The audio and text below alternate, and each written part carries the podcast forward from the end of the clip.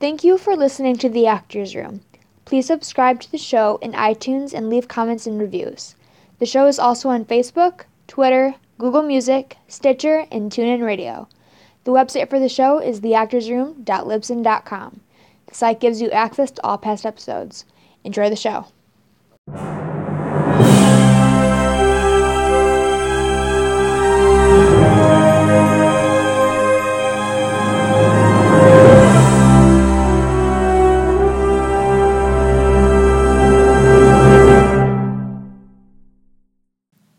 Welcome back to another episode of The Actors Room. Here we are, episode number 19, approaching 20 next week. Very cool. And we're going to go ahead and continue on with Gary Oldman, part 2. And here we go. Romeo is Bleeding is a different kind of movie. It came out in 1993, but I remember it being in the theater when I was in New York. And that was around 1998. Theaters in Manhattan would play all sorts of movies, didn't matter when they came out. Their theaters were usually playing just one movie at a time. And I remember walking around the Village, and it had one of those theaters that had just one movie playing at a time. And I saw Romeo is Bleeding in New York City. I'll never forget that. That kind of just stuck in my mind. These tiny little theater houses were nice because by chance you could just walk by and go, you know what? I always wanted to see a Splash or another movie that you watched when you were a kid on the big screen. And they would do that in New York City. Not so much in Cleveland where I grew up. And once in a while they would play an older film. But New York seemed to do that a lot. And one of the films that I really remember seeing was The Empire Strikes Back, which was just great to watch on the big screen in New York City. I remember it was a big theater, too. Huge theater. And my buddy and I sat right in the middle of, like, everyone. And I'll never forget the reaction the audience had when they saw Darth Vader come on the screen in Empire Strikes Back, which I think is the best Empire Strikes Back. I think it's the best Star Wars that has ever been done. Even with all the new ones that have come on, I still believe Empire to be the best one. Oh, the reaction from that crowd. I've never experienced anything like that in a theater before. I'm talking about sitting down and watching a movie. I'm not talking about live theater. It was truly amazing to hear that reaction, especially from someone like Darth Vader, who's a villain, right? But he has to be the most lovable villain of all time. People just love to hate him or hate to love him, whatever. But I thought that was pretty interesting. I got away from the point just a tad, but I wanted to touch upon some of the way theaters work in New York City. And I also want to point out before I go any further in this episode, If I sound a little off, it's because I am. I had my tooth pulled, one of my wisdom teeth pulled yesterday. And that's another reason why this episode's coming out a little later than it usually does. I like to get it out on a Tuesday morning. Well, hopefully I'll get it out tonight, but it might be tomorrow until this thing gets put up. But yeah, I had, damn, that wisdom tooth is on the upper right. You know, I had pretty good teeth growing up, so I didn't have to have them pulled out when I was a kid. And they came in nice and straight. And then when I reached adulthood, when I was in my 20s and 30s, I started getting cavities in them because they're so far back. And my toothbrush, I have a hard time going back there and getting the toothbrush in there. So they're always getting cavities. Well, this one, man, at the upper right, I always had problems with. And over, we get cavities and they'd fill them. And then the filling would fall out. Or I get a cavity somewhere else in the tooth. Well, about a week ago, it started to hurt again. And this time, like, more than usual. Like, damn. And I woke up Saturday night, middle of the night, 2 o'clock in the morning. Sharp shooting pain, level 9, level 10 pain in my teeth. That tooth. So I went downstairs, tried to walk it off. You know, like, all right, I got this. Because usually, you know, you bite down, it hurts. And then 10, 15 minutes later, it goes away. This was not going away. After an hour, I'm like, oh, this is ridiculous. So I took some pain medication.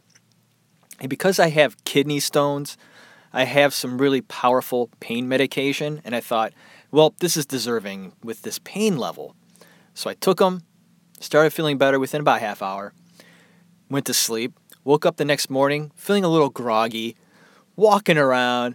I was not well. That whole day Sunday, I just laid down, which is not like me. I don't lay around. I am usually up doing something, cleaning, whatever, fixing something, doing something around the house. I laid on my back all day, just not feeling well at all. I'm like, I got to get this tooth out. So that's what I did. On Monday, made an appointment, emergency appointment. I said, I got to come in today. This isn't good. Like, okay, come on in. Went in there. Within 5 minutes, they're like, this thing's got to come out. I said, fine. So they pulled it. So I'm a little, it hurts. It's sore today. I'm feeling it still, this sore feeling. So but I'm brave through it. So if I sound like I'm kind of out of it, that's the reason why. So we're going to continue on here with Romeo is Bleeding. It's a movie I really like. And the actress that plays alongside Gary is Lena Olin. And she is really good. Kind of scary, sexy, but so dominant. And she drives Gary absolutely crazy. And he does a lot of screaming in agony. Like, she's got him in all sorts of holds, and she just drives him nuts. But she gives a noteworthy performance in that movie. Okay, all right, here it is. If there are some of you out there who have never seen The Professional, and it's also called Leon, I strongly suggest that you see it. Strongly suggest. Not only is it a tremendous film, but you can see acting by Oldman that is quite simply some of the best acting you will ever see. I don't say that lightly, but it's true. Now, I say that in regards of the best acting you will ever see within the boundaries of his character, okay? I was going to play a scene from this movie in this episode, but realized that it would do no good at all. You have to watch it, because most of the good stuff that you see from Gary in this film and in his portrayal happens without dialogue. And I'll tell you why. Especially in the scene where he and his entourage go and collect on a guy that owes them. He stands with his posse outside the door, and before he enters with his music, Beethoven music playing in his headphones, he sucks down a pill. Now, he doesn't really suck it. How he takes this pill is truly remarkable and so different. I've never seen anything. I don't think anybody takes pills like this. I don't know. But if you've never seen the movie, okay, this is what he does. He stands there. He takes out the pill. And then he looks up towards the sky, looks up towards the ceiling, takes the pill, and it's a capsule. He breaks it, the capsule. So it's now broken. So all of the stuff inside is now accessible. So he has it and he puts it between his teeth. And then he looks up and then he kind of like lets it fall, like the stuff that's inside the capsule, falls like in his throat. And he doesn't swallow it. He like inhales it. And then like I don't know if the capsule itself is gone now. I don't know if he then swallows the capsule, the empty capsule. I'm sorry, I can't talk today. I feel like an idiot. But I'm going to do this episode because I want to get this out today. So if you hear me fumbling around and mispronouncing words a lot today, that's why I'm going to get through this. And it's going to be a very interesting episode because we're kind of going along with the whole idea that I'm a little but that's just... It's been one of those weeks, people. All right. So anyways, it's just really funny to watch him take that pill that way. So weird. And it must give him a little something extra to go in there and just completely ransack and put bullet holes in everything, including people and walls, into this guy's apartment. And he has the Beethoven music playing And that's in the scene, and he kind of sees it as a therapeutical thing, and it's very emotional. This character is whack, okay?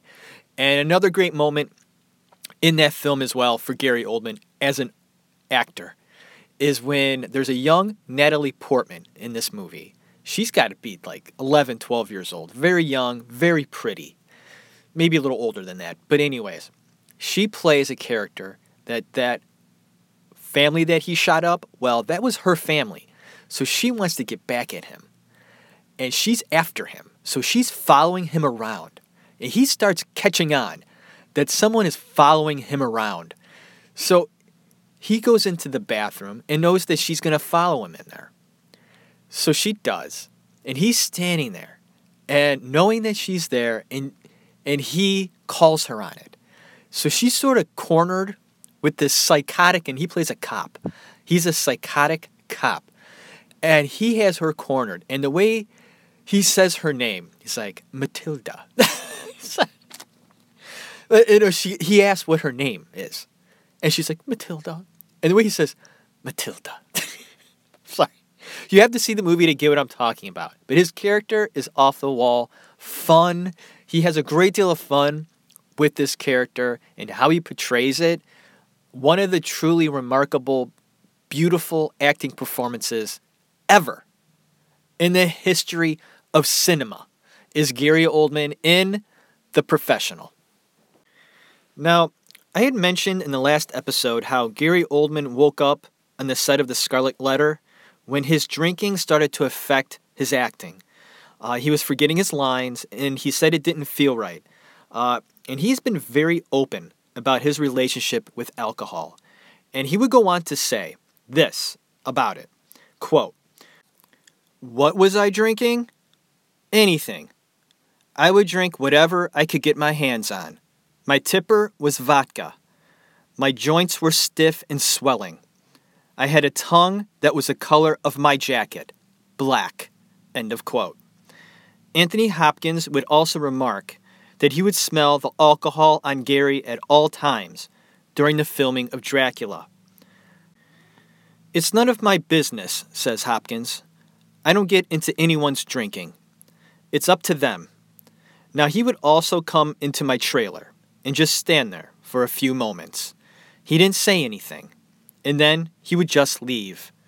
And I didn't know if he needed help and was trying to ask for it. End of quote. Gary would say that he would have visitors come up to visit him in his home. He would be inebriated and contained. And Gary would ask them to bring him a bottle of vodka. And they would threaten not to come at all, to come without the vodka. And Gary would say, "That's fine. I will get someone else to do it for me." Immortal Beloved is a film that touches me. Now, just like River Phoenix in Running on Empty, Gary Oldman is really playing all the pieces in the film, but was later dubbed by a professional musician. He spent 6 weeks practicing on a Steinway for 6 hours a day in his hotel. He would later remember a review that read he mimed very well on the piano, and he laughed it off, saying, "I'm really playing that. No shit. I could do that."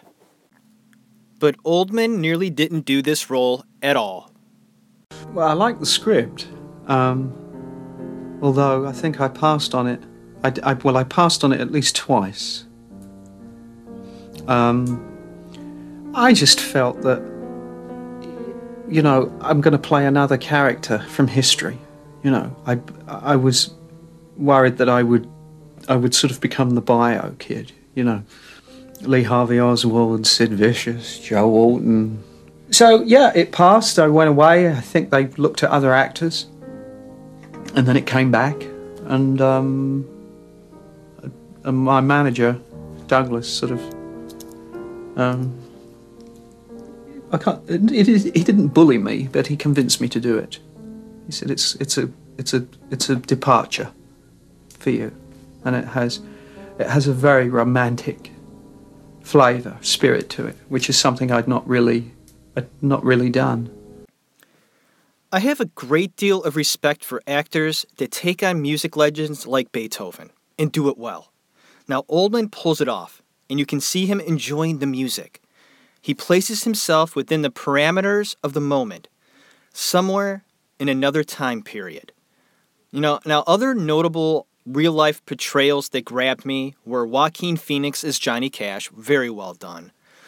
Dennis Quaid as Jerry Lee Lewis, an underrated performance, but done just spectacular.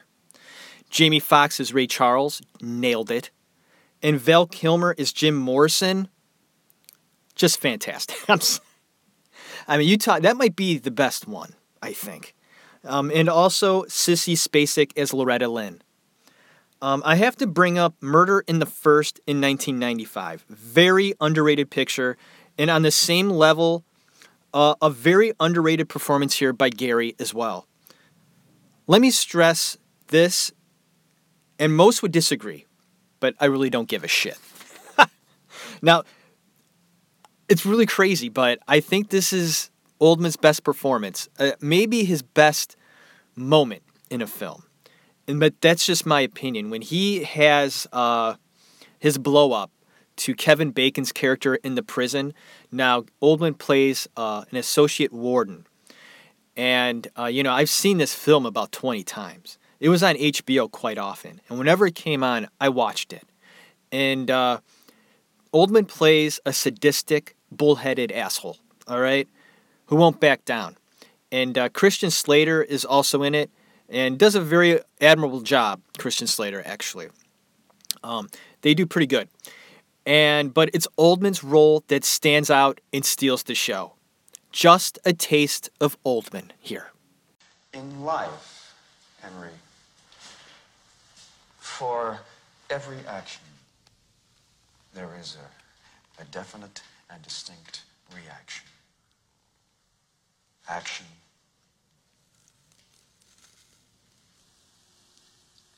reaction. Yes, now, if you escape action, I lose my job. Reaction. I have a family that I will not be able to provide for! And there is Gary displaying his ability to let go and scream at us. Oh my. You can hear it and feel it. I mean, you can see where anyone acting alongside of him can become concerned about their safety. Hilarious. I know I would be. If someone went off of me like that, I would probably shake in my boots just a little bit. That character is so sinister. A cool tidbit also during the filming, there had been an earthquake in California around this time, and the set was experiencing aftershocks. Well, the aftershocks would rock the makeup trailer where Oldman was sitting. After days of this going on, Gary lost his patience. He got up from the makeup chair, walked to the trailer door, opened it, looked up into the sky, and screamed, "Stop!" That would probably be me as well. And my younger brother, Dave, he's got a pretty short temper as well. Like, I could see that happening, where you just lose your shit, you know? You're just sick and tired of it. And, of course, that's not going to do anything. Like, you could scream stop at the top of your lungs, but it's not going to stop what's going on. But you know what? You're going to feel better about it. It's called release. And Gary Oldman was pretty damn good at releasing. All right. Then came The Scarlet Letter. A few noteworthy actors that were in this film with Gary were Demi Moore, who I believe to be one of the greatest actresses of her time. Robert Duvall, an actor that absolutely loves to talk about acting. Joan Plowright, one of Laurence Olivier's wives. And now, the film itself did not do very well at the box office. I think it's just the flow of the picture. I don't know. There's something off about it. But I felt the acting was fine. And Gary gives us an inspirational speech. Friends and fellow voyagers in the greatest of all dreams. We have been singled out like Israel of old to serve as a model. But if we are to succeed in building our new Jerusalem, our city on a hill than the power of love. Yea, his divine love must bind our hearts as one. English and Indian, gentry and indentured, free man and slave, and make of us an example for all the world to marvel at and proclaim. Here is the measure of perfection. Here lives God's own. But we are not succeeding in that test. We are failing in that test, and why? Because we covet, nay, we lust after what is not ours. Be it the rich land of our Indian brothers, be it for glory, for profit, or for revenge. Need I read the secret? Of every heart? Yea, I will if you want. Yea, I will if you want. I will lay open thy secrets before the eyes of God. Whatsoever thou lustest after is mine enemy, saith the Lord God, for only I shall consume thee, only I shall fill thee up.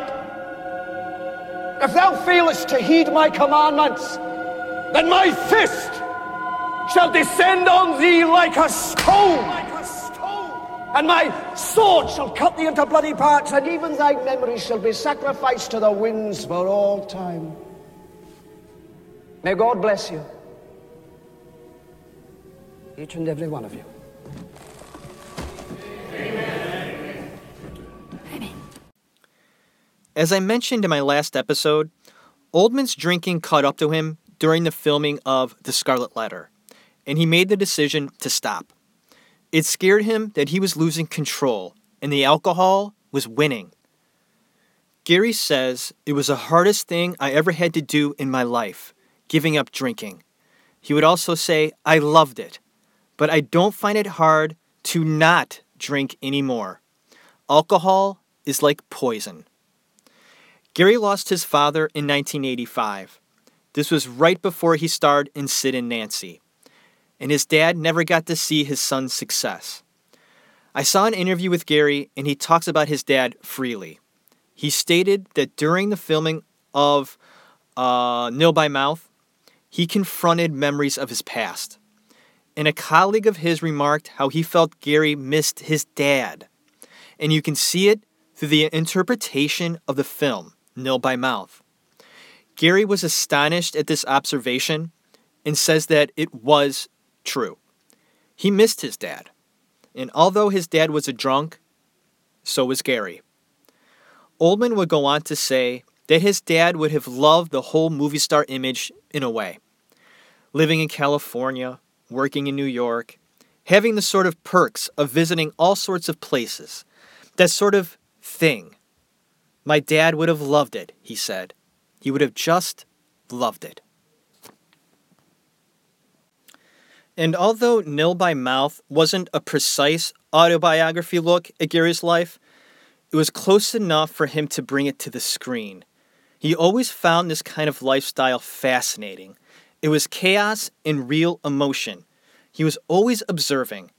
And I am the same way. I'm fascinated by certain aspects of life that I've never experienced and that I want to know more about. And I'm not that into science fiction films because, well, I don't know, it's not believable, but real life, to me, that's interesting. And I believe Gary feels the same way. Give me truth, damn it, right? And it was also around this time in his life that Gary became a single dad, and he had to make a decision. Do I become one of those dads that sees their kids every once in a while because I'm on location? Or do I become the dad that's around? So, Gary decided to be the dad that was around. Good man. And he says, when he looks at his two boys, he knows they are his greatest accomplishments. The Fifth Element is one to note. And I want to get back before I go on about The Fifth Element.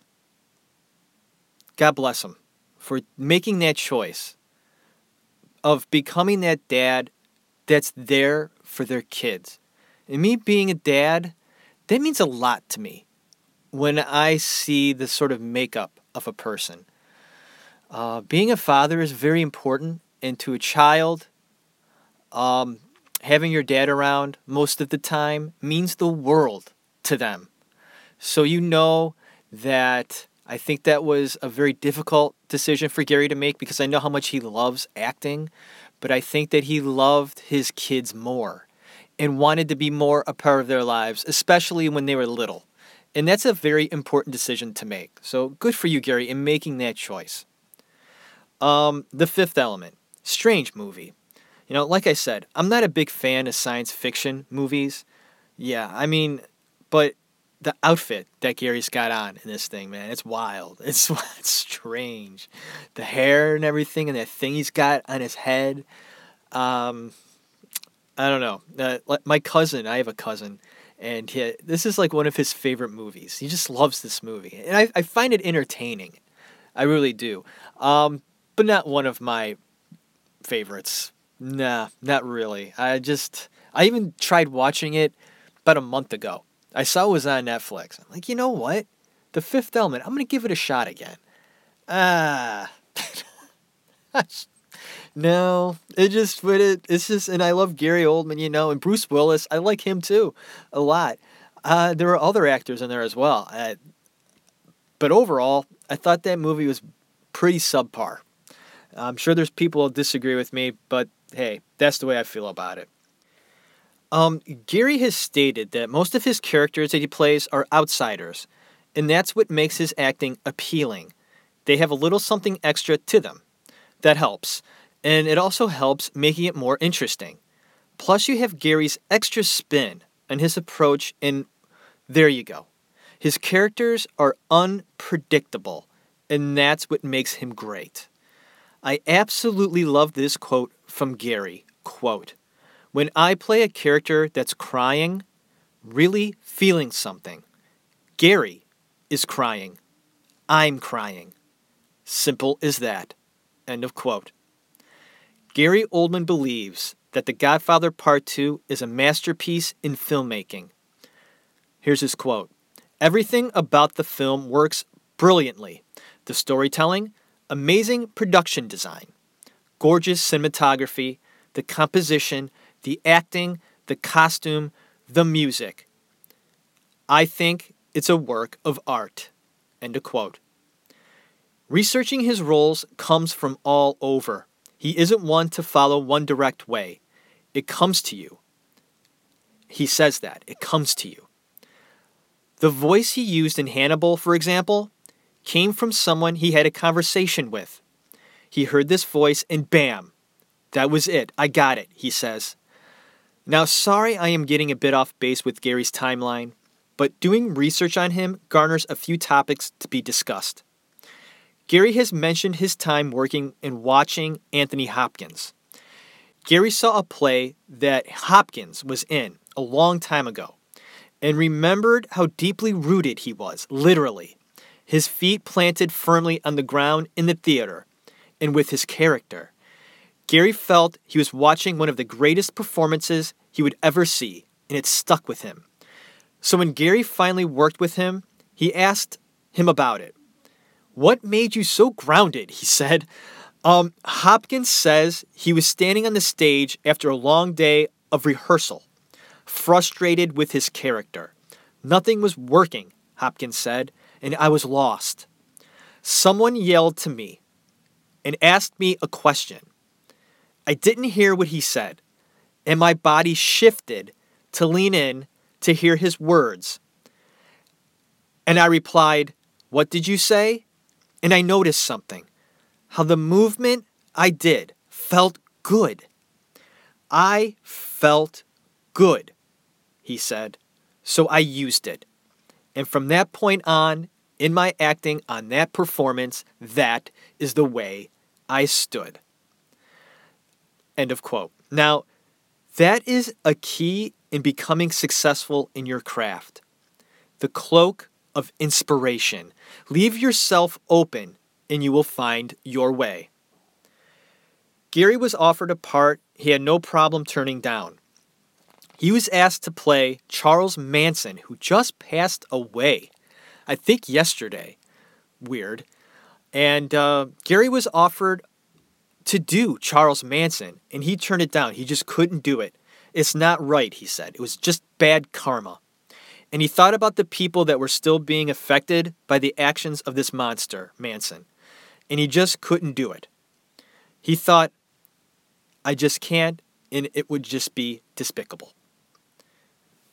Madam Vice President, the time has come for you to demonstrate your good faith. I've been reading through your press kit. I understand Air Force One is able to refuel in midair. But we need fuel, and we need it now. I'm sure we can come to some sort of arrangement. If you land the plane, we'll trade fuel for hostages. This is bullshit. It's simple physics. Without fuel, the plane crashes. Everybody dies. We're trying to do everything that we can. Tell me what I want to hear, or I will execute a member of the senior staff and continue killing one hostage every minute until the plane crash or refueling plane arrive.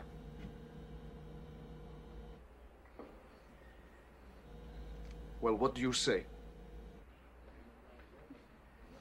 Fuel's on its way. Thank you. That's an Air Force One clip there, and can't win that battle. Negotiating against Gary Oldman? Come on now. Impossible. And think about the premise of this film just for a moment. Something like this actually happening. Ugh. I mean, you have a Russian terrorist that hijacks the president's plane. And all the chiefs of staffs are up there as well. All these important people. And Gary's holding all the cards, playing the Russian terrorist, you know, tough spot. And Gary is so wonderful with accents. Am I right? He mentions that he spends a great deal of time mastering his accents. And I'm the same way with that. Naturally, like we were playing a board game the other night where you have to like do different accents and act like different people. And some of them come, you know, okay to me and quite naturally, but others, I'm awful at it. I mean, I can't do it. I'll have accents mixing together, and it just sounds really stupid. But if I were to, you know, sit down and really study it and go over and over, eventually I can do it pretty well. And that's what Gary would do. He would spend a lot of time on his accents and made sure that they sounded efficient. And it makes me even more impressed with people like Robin Williams, because I thought he was one of the best at it, and how he can just jump into an accent and be that person or that nationality and have it come off so convincingly. It's so impressive, so talented. But Oldman looks so comfortable in this character, and he looks so calm in the scenes. He puts his gun to the head of the president's wife, and he says, you know, he puts the gun to her head and he says, I'm sure he's going to negotiate. Very chilling. The Contender in 2000 was a mixed bag for the audiences. I found Gary's character to be refreshing. He changes his appearance and does some nice things about his acting choices. He and Joan Allen had good chemistry and give us reactionary moments. You can tell that both of them did a lot of rehearsing together. Now, Oldman co-produced this film, and he felt this needed to be presented on the screen. And it's a good film. I liked it. And Joan Allen was nominated for Best Actress, and Jeff Bridges, who plays the president, was also nominated for Best Supporting Actor. Oldman is on record expressing his disapproval of how the studio went ahead and changed the overall theme to a more liberal stance. The studio has denied that there had been changes in anything. And you know what? I think I know who I believe. Gary! Okay, sorry. I probably wasn't supposed to do that because of my tooth. Ouch! I have to mention Nobody's Baby in 2001. Oh my God. Now this one is one of those projects that looks thrown together to get done as a favor, but it's hilarious. If you didn't know it was Gary Oldman, you wouldn't recognize him. He had a blast making this picture. It's a comedy, and he stars alongside Skeet Ulrich, and there are a bunch of other cameos of other stars as well. Gary has this big, frizzy, curly hair going on with a mustache. He plays a redneck that comes upon a baby, and they fall into a bunch of crazy situations. I guess Gary played with the twin girls. Now, when there's a movie done with a minor, I think probably like maybe 10 years or younger, they're usually a twin because they have to split up the shooting times. They feel that I think there's something in the contracts of all young actors that there's only a certain amount of time you can work on the set.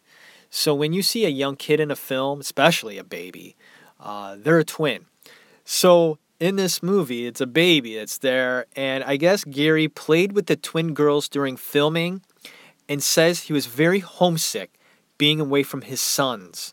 And he would give the girls a, quote, cuddle or a squeeze, end quote, whenever he could. Hannibal. Dear God. Although this did well at the box office, I still consider this to be a letdown of a sequel to Silence of the Lambs. I mean, trying to top or just give a movie on par to Silence of the Lambs is a difficult task. I remember seeing this in the theater and cringing when I looked at Oldman's character, Mason. Horrifying. I don't want to get into this film too much because, to be quite honest, I was very disappointed in it. I was. The only bright spots were Anthony Hopkins and Oldman's performance. Okay, I went ahead and watched Interstate 60, and it's also called Episodes of the Road. It was so bad, it was good. One of those, you know? It was on Amazon, I think, and I watched it a few days ago. Knowing I was going to do Gary, I saw this one, I'm like, okay, I haven't seen that one yet. And I think I know why. And yeah, it's a comedy, and you could tell it was probably made over the weekend. I'm kidding. It was low budget. It had that feel to it, and there's a bunch of star cameos on it as well. It was directed by Bob Gale, who collaborated with Robert Zemeckis to do Back to the Future, if you remember, back in 85. This one has actually a cameo by Michael J. Fox, and you also get to see Christopher Lloyd in it. So there you go. They were all doing favors, I think. Just a fun movie to do. It's a fun picture. I mean, if you have a chance to take a look at it, it's called Interstate 60, Episodes of the Road. And my family and I sat, and we watched the whole thing, though. My wife, Amy, she like had to get up and do something. And she's like, well, you're going to have to pause it because I got to see how this dumb movie ends. Isn't that something? We know it's dumb and stupid, but we've already put that much time and effort into watching it. You got to at least see it through. So we all watched that one together the other night, and dumb as it was, it still was entertaining. In 2004, Gary Oldman gave us the performance of Sirius Black in Harry Potter and The Prisoner of Azkaban, and I have to admit, I am a huge Harry Potter fan, and I'm not ashamed to admit it. I've read every book, and I have seen every movie about a dozen times. It is a staple in our home. My wife absolutely adores the series and all it has to offer. And her favorite character by far is Sirius Black. I mean, we named our dog Sirius. I'm not kidding. We have a little Shih Tzu and his name is Sirius. Cute little guy. He's been kind of going through some rough spots recently. We found out he has skin allergies. This poor guy, he's just scratching it. I actually took him to the doctor today. We had him on antibiotics, and he was scratching again last week. And I'm like, oh, God, poor guy. So we took him back in today, and we got like a special like medicine shampoo that he has to do, and he's back on antibiotics, and they got us like some cream for his ears that I got to do. I'm like, wow. So little Sirius has got some allergies, but our dog's name is Sirius. That's how much we love the character. And Gary Oldman gave Sirius that lovable quality. Such an engaging role, and he plays it so well. Did the movies teach you anything about your characters? Did you see anything about your characters that might have added to their complexity? Because actors can take lines. Yeah, definitely. And that's their job, is to make them, enhance them. Gary Oldman was fantastic. Oh, Sirius. Him, yeah. He was amazing. And he gave Sirius something that was in my mind for Sirius, but on screen, I really saw it, that slight edge of insanity, of being unbalanced, someone who'd been locked up for a long time. And he just played that. Now listen to me. I want you to take the others and get out of here. What? No, I'm staying with you. You've done beautifully. Now let me take it from here.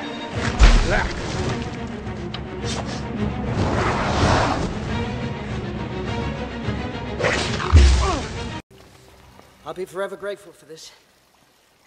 To both of you. I want to go with you. One day, perhaps. For some time, my life will be too unpredictable. And besides, you're meant to be here. But you're innocent. And you know it. And for now, that'll do. Don't let me. I expect you're tired of hearing this. But you look so like your father. Except your eyes. Yeah, my mother's eyes. It's cruel that I got to spend so much time with James and Lily and you so little. But know this. The ones that love us never really leave us. And you can always find them. In here.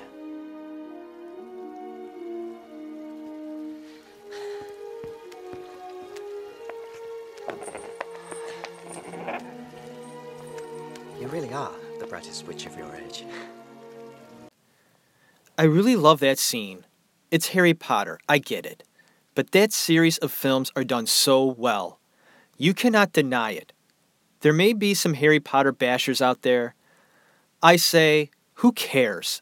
I love it. And there are many people out there that love it too. And Gary Oldman loved it as well. He was extremely proud of this part and says that he misses that role. He read all the books and feels that he wishes he had all the information before doing Sirius when it first started. If I knew then what I know now, I could have given Sirius a different spin, done things differently.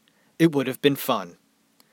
Oldman would go on and reprise his Sirius Black role in Goblet of Fire, The Order of the Phoenix, and The Deathly Hallows. But of course, his character is killed off. The Batman movies that Gary Oldman co-stars with Christian Bale are the best that the Batman series has to give us, no doubt about it. And here is a scene that gives me chills every time I watch it. Dad? Dad, is he okay?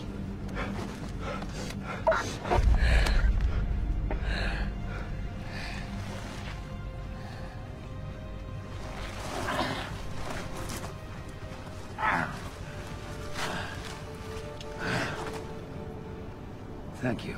You don't have to thank me. Yes, I do.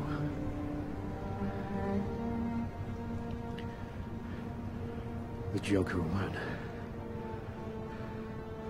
Harvey's prosecution, everything you fought for. I'm not. Whatever chance you gave us of fixing our city dies with Harvey's reputation. We bet it all on him. The Joker took the best of us and tore him down. People will lose hope. They won't. They must never know what he did. 5 dead. 2 of them cops. You can't speak that. But the Joker cannot win.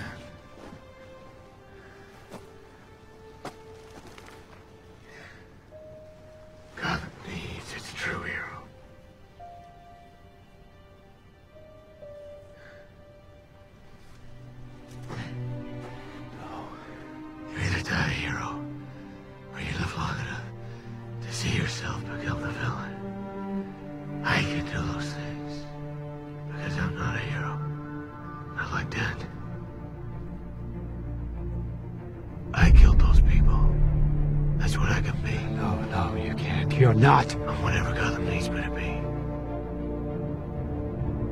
Calling in. A hero. Not the hero we deserved, but the hero we needed. A Nothing less than the night. Shining. I'll hunt you. You'll hunt me. You'll condemn me. Set the dogs on me. Because that's what needs to happen. Because sometimes truth isn't good enough. Sometimes people deserve more. Sometimes people deserve to have their faith rewarded.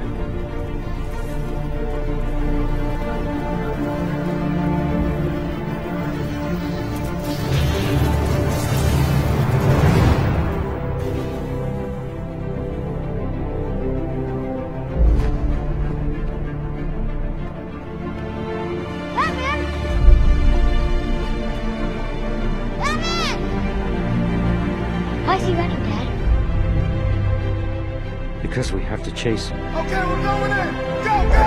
Move!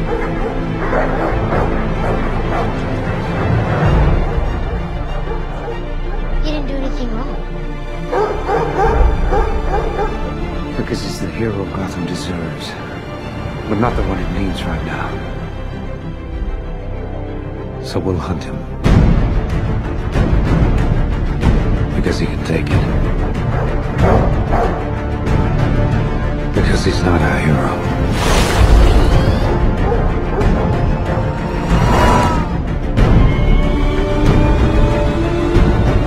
He's a silent guardian, a watchful protector,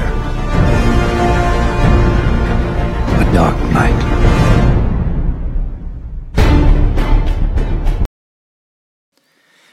As I said before, when I highlighted Morgan Freeman, this film, The Dark Knight, deserves its own episode, and I will do that in the future. Talking about it and all of its wonderful actors will be fun. Now, doing my research on Gary had me realize that he does a lot of voiceovers for video games as well. I used to be a very big video game guy when I was a kid. Not so much anymore. I do enjoy playing games. I have a Madden game that I will play and actually started playing a little while ago. And I also like to play Super Mario Brothers. That's my favorite. And during Christmas time, I get a break from work, and I'll sit down and I'll play Super Mario Brothers. And our favorite is Super Mario Brothers 3. We love playing that game, and we've beat it a few times, but I just still enjoy it. I can sit down, and it's still challenging to me. But Gary has gone on to do voiceovers for a few games like Call of Duty, The Legend of Spyro, True Crime, Medal of Honor, and even the Fifth Element video game. I think that started it off. A film of note that Gary Oldman did with Denzel Washington called The Book of Eli is one to take notice of. It's a post-apocalyptic film, and it's very good. I'm going to do an episode on Denzel Washington very soon because he's tremendous. He's so strong. And watching him and Gary Oldman react off of one another is a true pleasure to watch. Denzel suggested Gary to play this part, and thank God they listened. This one is a bit underrated, and I'm a big fan of these movies. People under pressure, the mystery of the book and its contents, it's just good stuff. And I have to say that Gary Oldman pulls off American accents so well, and I love it. I also wanted to talk about Tinker, Tailor, Soldier Spy. This is the film that brought Gary Oldman his first Academy Award nomination. You heard me correctly. How is that possible? He had never been nominated for anything that he had done in the past. This was his first nomination, and I had never seen it. And I sat down and I watched it on, I started it on Friday, kind of late. It seeped into Saturday evening, and I watched the end of it. It's sort of a hard movie to follow, a lot of flashbacks, flash forwards, flash sideways, a lot of flashes. And it's a movie that I'll have to watch again, but I concentrated on Oldman's performance, and this one is a very laid-back performance for him. It looks like he's just sort of keeping a lot of stuff in. His character seems to be very reserved, so well-contained. I'm not saying I didn't like the performance, It was something different brought to the table by Gary in this performance and Tinker. And I call it Tinker. He was nominated for Best Actor and didn't win. Okay, now, his next big film, I'm sure as most people know, Darkest Hour is a movie, and he will be portraying Winston Churchill. A complete transformation, looks nothing like him, and it is slated to come out tomorrow. So how about that? And like I said, it hasn't been released yet and will be coming out. Hear me now. I am making a guaranteed prediction. I guess it's just a hunch, but anyways, here it is. Gary Oldman will not only be nominated for Best Actor, but will win the Oscar for Best Actor in Darkest Hour. Early buzz has many proclaiming his rendition of Churchill to be simply breathtaking, and I can't wait. And the fact that Gary has only been nominated for one Academy Award is absolutely pathetic if you think about it. I mean, what happened there? So I did a little research on this and wondered to myself, how come he's never been nominated before? Well, it looks like Gary doesn't do much self-promotion. He doesn't even have a publicist, he says. So he doesn't go out and sort of push to be nominated. Well, I think that's ridiculous. I think the Academy should recognize performances without having to, suck up to people. I mean, is that what it's really all about? And I'm slowly learning that, yeah, it is. It's who you know, it's who you shake hands with every day or kiss ass with. Isn't that something? I think that's just reality though, people. It really is. That's just the way the world works. And they just couldn't ignore him anymore. And I may actually have to watch this year's Oscar ceremony. And I mentioned in the past that it has been a few years because I'm just turned off by the Oscars. The whole show, I've expressed my disdain for the Academy in the past, but I may have to watch this year's because Gary's going to be nominated, I think, without a doubt. And he deserves that victory. Gary Oldman deserves that Oscar, and he will really appreciate it. He has worked so damn hard his whole career, and he fucking deserves it more than any other actor who hasn't won it yet. I guess Gary doesn't go all out in promoting, so what? But you gotta give it to him this time. If he's nominated, and I think he will be, like I said, I predict he will be standing there on that Sunday night with that little bald-headed beauty in his hand. It's his time. Book it. Happy Thanksgiving to everyone out there. And happy Thanksgiving, Mr. Gary Oldman. And here's a special message directly from Gary, wishing all of us Americans the same warmest regards this Thanksgiving season.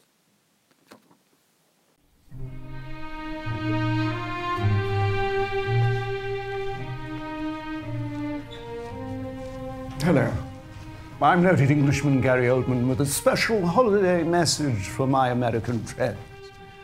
This year, as you consume your annual feast of Thanksgiving, consider this. You're hurting our feelings. Not only did you flee our homeland to avoid paying taxes, you now pay so willingly. You rub our faces in it with a big fat food orgy. We get it. You're thankful to be rid of us. But guess what? We're glad you aren't British anymore. The Pilgrims were the whiniest milksops in history. Oh, the wicked king won't let me wear ridiculous hats and buckles on my shoes. I'd better go plunder a native people to assert my freedom. Me. Well, off. And good riddance, you bunch of honey boo-boos. And I want to thank everyone for listening to this episode of The Actors Room, episode number 19, highlighting the very talented and dedicated actor, Gary Oldman. One of my favorites, even dedicated 2 episodes to this wonderful man. this intriguing character who has given us such memorable performances, so different, so cool. And it was an honor talking about Gary Oldman for the past 2 weeks. And like I said earlier, it's Thanksgiving week, and I hope everyone just has a great holiday. Eat some turkey, stuff your face. I know I'm going to be. My tooth's going to be all healed up. Well, my toothless gap is going to be all healed up by then, I hope. Not 100%, but I will be able to go ahead and enjoy my turkey dinner with my family, and it's going to be a great day, and I hope that you have a great day too, enjoying the holiday with your family, friends, and whoever else that you want to enjoy the holiday with. Thanks for listening, everyone. Please continue to give support on the websites, iTunes, Twitter page, so on and so forth. I also want to go ahead and let you know that there will be no episode next week. I am taking the week off because of the holidays. And also, I also want to take that week to sort of promote the show a little bit more. I'm going to dedicate a little more time to that this week. And then I will continue with another episode 2 weeks from now, highlighting another wonderful artist. So, thank you again. Put in a movie tonight. Hopefully a Thanksgiving movie. The one that we enjoy, or the one that I enjoy, that I will be putting in tomorrow night, is sort of a tradition for me, is Planes, Trains, and Automobiles. This is a movie that my family and I would put in when I was a kid. And I really still do love it very much. Steve Martin, John Candy, so fucking brilliant together. There's just something about that movie. It makes me smile. So I hope that you put in something that makes you smile this holiday season. Thanks again. God bless you. Have a good one.